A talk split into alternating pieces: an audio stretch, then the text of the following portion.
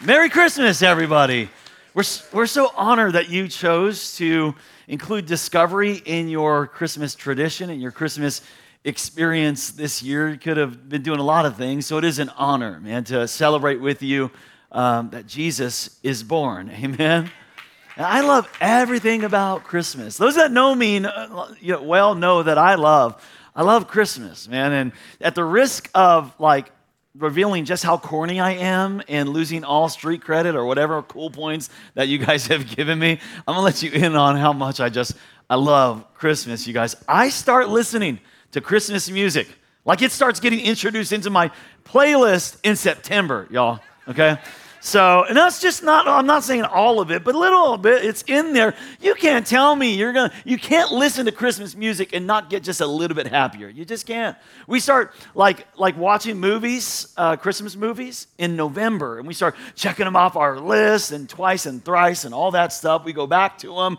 Just love Christmas. And I don't know when it changed in my life. I don't know when I started appreciating all these other things about Christmas, because when I was young, it wasn't that way. When I was young, it was just about one thing. How many know what it was? When we were young, what was it about? It was about that's what it was. It was about the presents. And we do the same thing with our kids that our parents did with us, that you've all kind of experienced. You ask your kids what they want. And so we do that. Since they're a little kid, what do you want? It used to be just verbal. They tell us what they want, and then they learn how to write and stuff. And so it used to be, then it turned into this piece of paper with a crayon, and they give us this cute little list, you know what I mean? With 3 or 4 things on it, and just simple things, toys and stuff like that. Now, they got Amazon shopping carts, you guys, and they give us lists with links. It's what's going on here? This is out of control just a little bit. So this year, as I was preparing for my Christmas, which is much earlier than probably you guys, I'm preparing I enjoy, but I'm also preparing for this. I'm preparing for our Christmas experience, and I just felt when me and Veronica started talking about what do we want for Christmas, because we do it as well, which you guys probably do, and what do you want, and whether dropping hints or giving a list, we do that. We do all of it, lists and hints, okay? And this year I was when she asked me, I was just you know what, honey, I'm good. And when I said that, it wasn't don't give me any presents. She knew what I was talking about, okay? I want some presents on Christmas. I want to open up some presents on Christmas. But I was baby, I'm good. You just give me whatever you want to give me this year. I wanted to make this Christmas about giving. And I just feel sometimes, and maybe you've been caught up in this. I know I have at times. That we can celebrate the true meaning of Christmas in here, in this place, where it's singing the songs and worship, and we're reading scriptures, and we're just we're reminded of it, and here we can celebrate the true meaning of Christmas. But I have a feeling out there, we're not celebrating Christmas, we're celebrating Giftmas. You know what I mean? It's all about that. And I'm not, don't get me wrong, I love to give gifts, I like to receive gifts. I love to give, I love the look of my kid's face. Do you love when you've given an intentional gift? Maybe it's not somebody who don't have kids, but you put thought, intentionality into a gift, and the look on their face, isn't that cool? Does anyone know the joy of giving here, okay? That the look on their face is just it's priceless. It makes you just feel so, it feels great. I love giving my kids gifts now, but how many of you also know the feeling of disappointment when they do not express the way that you thought they should express? And then you have this thought, well, give it back then. You don't say it, you think it, because you're a Christian, you know what I mean? You're trying to be a good person. You're I'll rewrap that thing and give it to somebody who wants it. You're keep it myself. I want you to imagine with me, imagine God with great excitement giving us the gift of Jesus. And then some people going, well, that's not on my list. Well, that's not what I was thinking about. That's not what I want. And then there's others that go, this is the greatest gift that I've ever received in my entire life. He is the gift that truly just keeps on giving. He's the gift that is no batteries are needed, okay? There's no software update after opening. Can I get an amen? You guys know what I'm talking about, you guys? This gift, it's timeless and relevant and valuable and worth giving your life to. And I had this thought as I was preparing for my Christmas and our Christmas at Discovery experience months ago. I had this thought, maybe you had it before, that Christmas is the only birthday party where we get the gifts. You ever thought about that? Like it's his birth that we are celebrating, yet the way that we celebrate it, everybody else, including us, is getting the gifts. And I just always thought, why wouldn't it be great? Like the best way to celebrate Christmas would be to give Jesus some gifts because it's his birthday. It's not about me. Look, it's not about my kids. And I want them to have a great Christmas experience every year. I really do, but it's not about them. And it's not about me. And I think that in all the commercialism that we just live in our culture around Christmas, I think it's easily forgotten. And so today, what I think would be appropriate is if we give Jesus some presents today. What if we just kind of intentionally, you do it for so many other people, what if we were intentional with giving Jesus some presents this Christmas? So here's the question I want to answer with you guys today. What gifts can we bring the King? Really think about it. He's king. He's the King of Kings. He created all things and was before all things and gave all things meaning. He created me. He's the beginning and the end. So what in the world do I have to offer? When you talk about giving gifts to a king or the King of Kings, what does that even look like? So to help us answer this question, because today I want to help lead you to make Christmas different this year, where we're intentional in what we're bringing and giving to Jesus. To help us do this, we're going to study a beautiful story in the Christmas story in the Bible, the story of these wise men, those three magi, the three kings, if you will. It's found in the book of Matthew, and I love Matthew. Matthew is my favorite gospel. In the book of Matthew, he gives more real estate, more time and attention to these wise men than he does to even the birth of Jesus himself. It's a great story, but I hate to bust your bubble, okay? There probably weren't three of them. There were three gifts, and we're going to study these gifts today to help us out. There were three gifts. And so because there were three gifts, it was just associated, maybe three, but most theologians believe that there was probably a multitude of wise men and magi, because that's how they traveled back then, in a caravan, in a large group. And I hate to bust your bubble again, but they weren't even there in the manger scene. They weren't. They showed up in Jesus' life about 2 years later. Now, don't go home and remove them from your nativity scene from ever. You're all like, you guys, liars, you're not there. This is cancel wise man. No, don't do that. It's not, because they're a great part of the journey in this whole Christmas experience. They really are. Probably around when Jesus was about 2 years old, just before him and his family would flee to Egypt. If you remember the story, King Herod was trying to kill all the babies in Israel because there was this prophetic word that was given, and at the time it was given, he would have been about this age, and he knew that this Messiah, the King of the Jews, the King of Israel, would be born, and he thought that this king would be a threat to his kingship. And he didn't realize that Jesus was not coming to be like a king of any land. He was coming to be a heavenly king. So this was a family, Joseph, Mary, and Jesus, they had to flee. But right before they did that, these magi were traveling, and you know the story. They're following a star. These guys are astrologers. That's what they are. They're pagan priests looking for something. But check this out, you guys. They didn't even know what they were looking for. They just knew something is out there. There's got to be more to this, and I don't even know what it is, but I'm hungry for more something. And that some of you can sympathize with that feeling, because you've been searching in your life for something, and you may not even know really what you're searching for, but you just know there's got to be something more out there. You're even hungry for something. You just don't even know really what you're hungry for. Let's go to this story in Matthew chapter 2 and starting at verse 1. It starts with these first three words: Jesus was born. Can we this Christmas just say those three words together? 1, 2, 3. Jesus was born. Let me just pause right there in this moment. Can we still appreciate this? That on a real day, in real history, in a real city, in Bethlehem, in Judea, in this real world, God himself came to take away all guilt, to fulfill all hope, and to defeat all enemies. That this was a day planned before eternity, before the creation of the world, with the whole universe, you guys, with the untold light years of space and the billions of galaxies, they were created and they were made glorious for this day when Emmanuel, God with us, would come. This is amazing. This is why, not in your notes, but the angel Gabriel, remember when he's making that announcement to the shepherds of the field, he says this in Luke 2, "Do not be afraid. I bring you good news." This is good news. Jesus is born, and it'll cause great joy for all people. Let me ask you something. Are you having joy this season? Are you experiencing? Some of you guys are just, yes, I'm experiencing joy. But there may be some of you here that it's hard to even answer that question. Can I tell you something? Your joy this season is in direct relation to what you are seeking. Let me say that again. Your joy this season is in direct relation to what you are seeking. So I want you to ask yourself this question. What is it I want to get out of Christmas?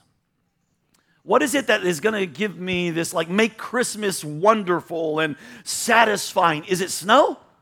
Is that what's going to do for you? Is that what you, or is it all the family together and getting along and happy? Is that what's going to make this season? Is that what you're seeking this Christmas? Or maybe was it the present, the right present, the one you've been hinting for, that you were hoping? Did you get it, and did it fulfill all your Christmas wishes? Did you not get it, and did it leave you? Like, see, all these things, you guys, the problem with all these things is that they can leave us disappointed. And I don't know if you've ever had that kind of Christmas experience where after Christmas, you kind of were disappointed because it didn't deliver what you thought it would. Well, the problem isn't Christmas, it's with your expectation. It's we're seeking the wrong things. And so if we go back to this story, Matthew chapter 2, these magi show us if you're not experiencing joy in this season, it's a reflection of what you are seeking. And these guys were seeking the right thing. Matthew chapter 2, verse 1. Let me go back to it. Jesus was born in a real city, in this real world. He came in Bethlehem, in Judea, during the reign of King Herod. About that time, some wise men from eastern lands arrived in Jerusalem asking, here's what they were seeking, where is he? Where is this newborn King of the Jews? We saw his star as it rose, and we have come to worship him. They actually end up at King Herod's palace, and they just were trying to get some help to find this king, and Herod actually tries to trick them into telling him when they find him, because he actually wanted to, kill him. And so they get discernment on it, just kind of pick up on, like, he's up to no good here. So the Bible says that these wise men went on their way. But what's not kind of inherent in the text of the scripture as we read it, as they went on their way, like, we know that they actually traveled for about 2 more years. It wasn't a quick thing. So they didn't just show up in the manger scene, right, with the shepherds and the stars shining. That wasn't the scene. They traveled, get this, for over 1,000 miles over the course of 2 years, searching for this king, and the star that they had seen in the east guided them to Bethlehem. It went ahead of them and stopped over the place where the child was. When they saw the star, they were filled with joy, and they entered the house and saw the child with his mother, Mary, and they bowed down and worshiped him. Then they opened their treasure chests and gave him gifts, which I think is appropriate on Christmas, right? The gifts that they gave were I don't know, I don't think they knew what they were doing with it, but they fit so beautifully in the narrative of God's prophetic journey from the beginning of time, of who this baby would be, who this newborn king would be. Let me show you. You got some notes, some handouts. If you want to take some notes, this is what each one of those gifts actually represent. The gold. The gold represented a gift that you would give a king, and that spoke to the royalty of Jesus. The frankincense. Frankincense would be burned as incense in the worship of deity. That reflects Jesus' deity. And myrrh. Myrrh is actually a burial spice that relates to his humanity. So how did these guys know? These are people, pagan priests, astrologers, who did not have the law, did not have the Torah, did not have the prophets, how did they know that within their gifts they were foretelling the life of Jesus in his royalty, his deity, and his humanity? Now, as we talk about, like, What gifts could we bring a king? Some of y'all are probably thinking, I ain't got no gold today, Pastor, to give. Like what? And you might be thinking, like, I ain't got no myrrh. I don't know what a myrrh is, but I know I don't have a myrrh. Like, I ain't got no myrrh up in here. So what can we do? There's three things that you probably missed in the story that these wise men gave to Jesus. Three things that they gave him that every one of us can give as a present this Christmas to Jesus. Let me say it this way. What could we give a king? Like if Jesus made a Christmas list, if he made a list, I mean, he has everything. He owns it all. I'll tell you this. These three things would be on Jesus' list. There are three things, even if you sit here today and you're like, I don't really have anything to offer. I ain't got nothing to give. No, you do. You do have something to give and something to offer. And get this, Jesus actually wants it. He wants it. Well, what is it? What are the three gifts that I'd love to encourage you to give Jesus this year? Here's the first one I think we can give. We can give God our hope. We can give him our hope. You remember in the story, it says that these wise men, they said, we saw the star when it rose, and we have come to worship him. Well, when do stars appear? They appear in the darkness of night, and that's one of the beauties of Christmas, is that it's in the darkest time and season of the year, and that's on purpose. That's intentional. December is where the winter solstice is, where there is the darkest days. Like Christmas, every year, Christmas is a reminder that Jesus came into the darkest part of our night, into the darkest part of our life. In John chapter 1, verse 5, it says, the light shines in the darkness, and the darkness has not overcome it. And I would submit to you that when it gets dark in your life, you have a choice to make. You can either follow that darkness, or you can follow the light. And what hope is, hope says, I'm in a dark time in my life, and I'm confused, and I'm concerned, and I'm overwhelmed, and it's dark, and God, you're even doing things and acting in ways that I don't get, and I wouldn't even do that if I was God, man. It's dark, but I'm going to trust you anyway. And there is right now, I believe right now, there is at work a spirit of darkness in this world. And there always has been at work, I guess, the enemy in this darkness, but more than ever, like that I've ever seen in my life, in my years of ministry, there is a specific and targeted attack, I believe, not just in the world, but on the people of God. A spirit of fear, a spirit of anxiety, a spirit of panic, like I've never seen. And I believe it is a specific targeted attack on our generation that the enemy is. And it's the reason why we're just coming out of here at Discovery. I taught a 6-week series on perfect peace, how God can give you peace in the middle of it. Like peace is not the absence of any darkness, any problems. It's the presence of God in the middle of them. Here's why. Some of us have given up hope. It got too dark. It got too hard. It took too long. And we just kind of gave up on God, on our faith. And here's a gift that you can give Jesus this year. You can give him your hope again. And this, listen to what God says. God says this in Isaiah chapter 49. Those who hope in who? He says, in me, will not be disappointed. See, the problem is we're putting our hope in all the wrong things. We're putting our hope in people, like, okay, this is the one. Oh, this is the time, and this is the thing, and this is the situation. And God's like, of course you're getting disappointed. All this world will fail you. People are going to fail you. Things are going to fail you. Jobs will fail you. Money will fail you. Your health will fail you. Everything will fail you because this world is fallen and broken. But God says, put your hope in me, and I'll never let you down. He will never let you down. And hope, put your hope in me. He says you will not be disappointed. That word disappointed is actually, it's dis and appointed. It means this, that we thought there was an appointed something for us. I thought it was appointed to me to stay married. I thought it was appointed to me that my kids would, and I thought it was appointed to me that this would be the year, but it didn't happen. So we lost hope. We got disappointed, and God is going like, of course you're disappointed. You can't get hope there. But when you put your hope in me, you'll never be disappointed. And a very beautiful transaction takes place that you would experience this Christmas if you actually gave God your hope, if you gave him that present today of your hope. A transaction, a spiritual transference and transaction happens when you do, that's explained in Romans chapter 15, verse 13. Let me show it to you. Romans chapter 15, 13 shows us what happens. It says this, may the God, look what he's called. He's called the God of hope.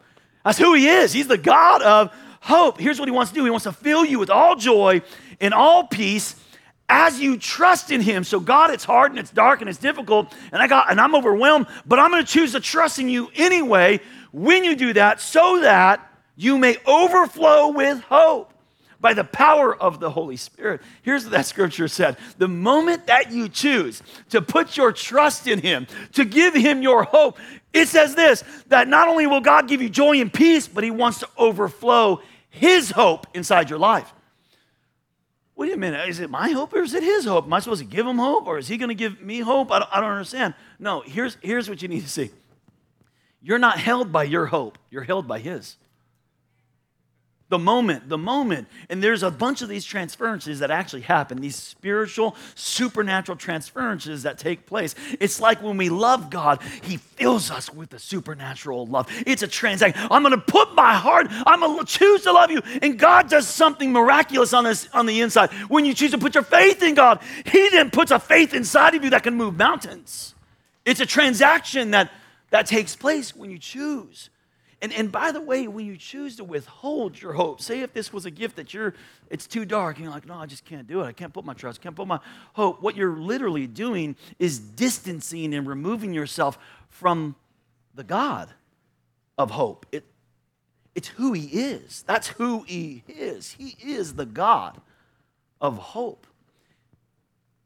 And he deserves it because he's faithful. He's trustworthy. He never lets us down. So this year, man, I'm not just going to focus on giving my kids a gift and me getting some of the right gifts. I'm going to give God, I'm going to give Jesus his birthday. I'm going to give him some gifts. I'm going to give him my hope. Here's the second thing I want us to give him. We can give God our fervent pursuit. And I added the word fervent in there because it's like, remember what they said. It said the wise men went on their way, and it wasn't just like a meandering over to the home and finding him. It was a 2-year journey. It was 1,000 miles. It was like, no. I'm going to keep pursuing. Oh, Herod doesn't want us to find him. It doesn't matter.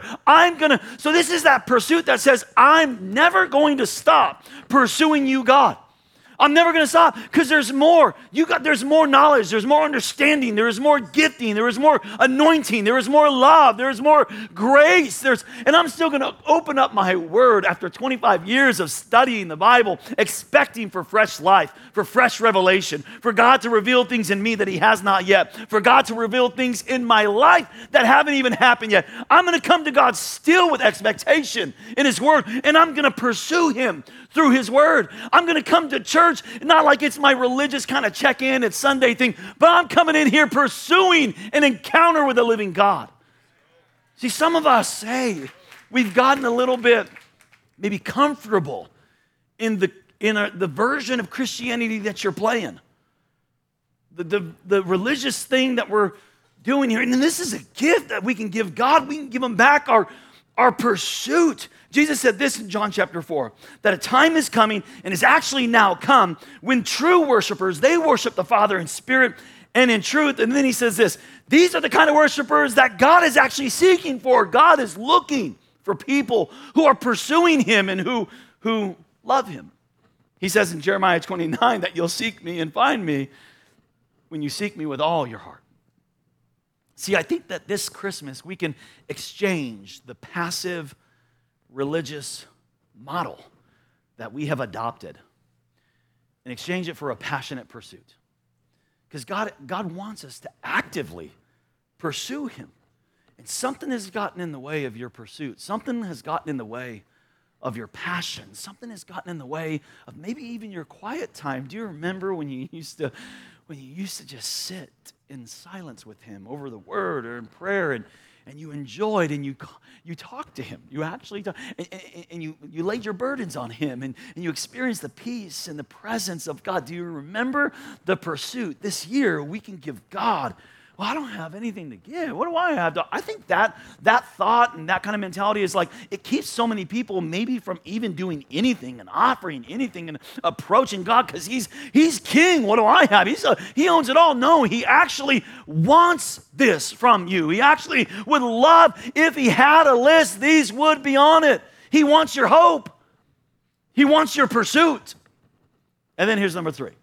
I think we can also give God our worship. Here's what the wise men did. They bowed down and worshiped him. Now, this is a gift. Listen to me. This is a gift. Nobody can give this for you.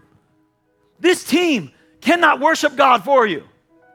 Just because you sat in a worship experience does not mean that you encountered worship. Just because you listened to worship does not mean that you worshiped. And I'm not even talking about like the 20-minute kind of worship experience type of deal on a church service like at Discovery or something. I'm talking about something so much more beautiful, something so much more powerful that we can actually give God that he wants.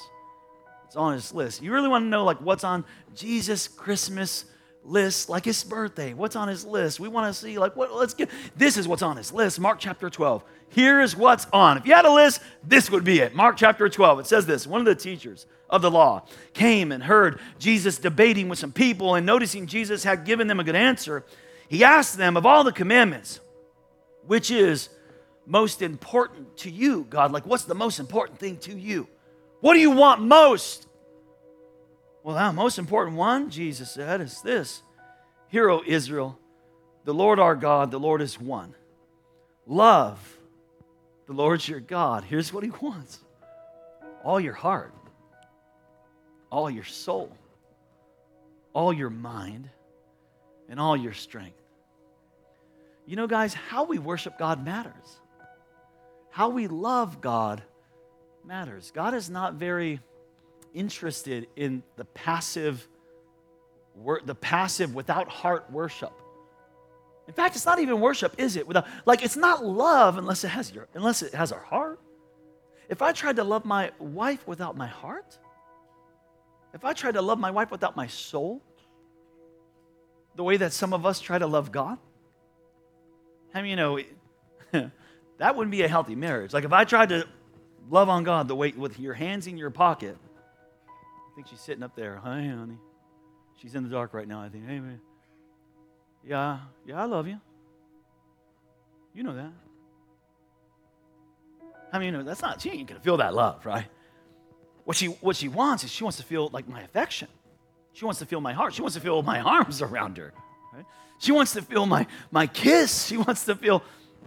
I'll stop right there because I see kids in the room and stuff. But she wants to feel the affection of her husband, man. That's a healthy marriage, right? That's a healthy, where you're giving the love. And this is what God's seeking. He's actually seeking people that love him. He's seeking people that wanna. He wants your heart, your soul, your mind, your strength. This is his list. This is his list. This is what Jesus said. This is what's most important to me. Here's my list. It's your hope, it's your pursuit, it's your heart, your soul, your mind, your strength, your worship. And I think this Christmas, maybe you've opened up all the presents, or maybe you're going to open up some more and stuff, and all that stuff is great. I mean, let's keep those things. I'm all for it, man. Let's sing those songs.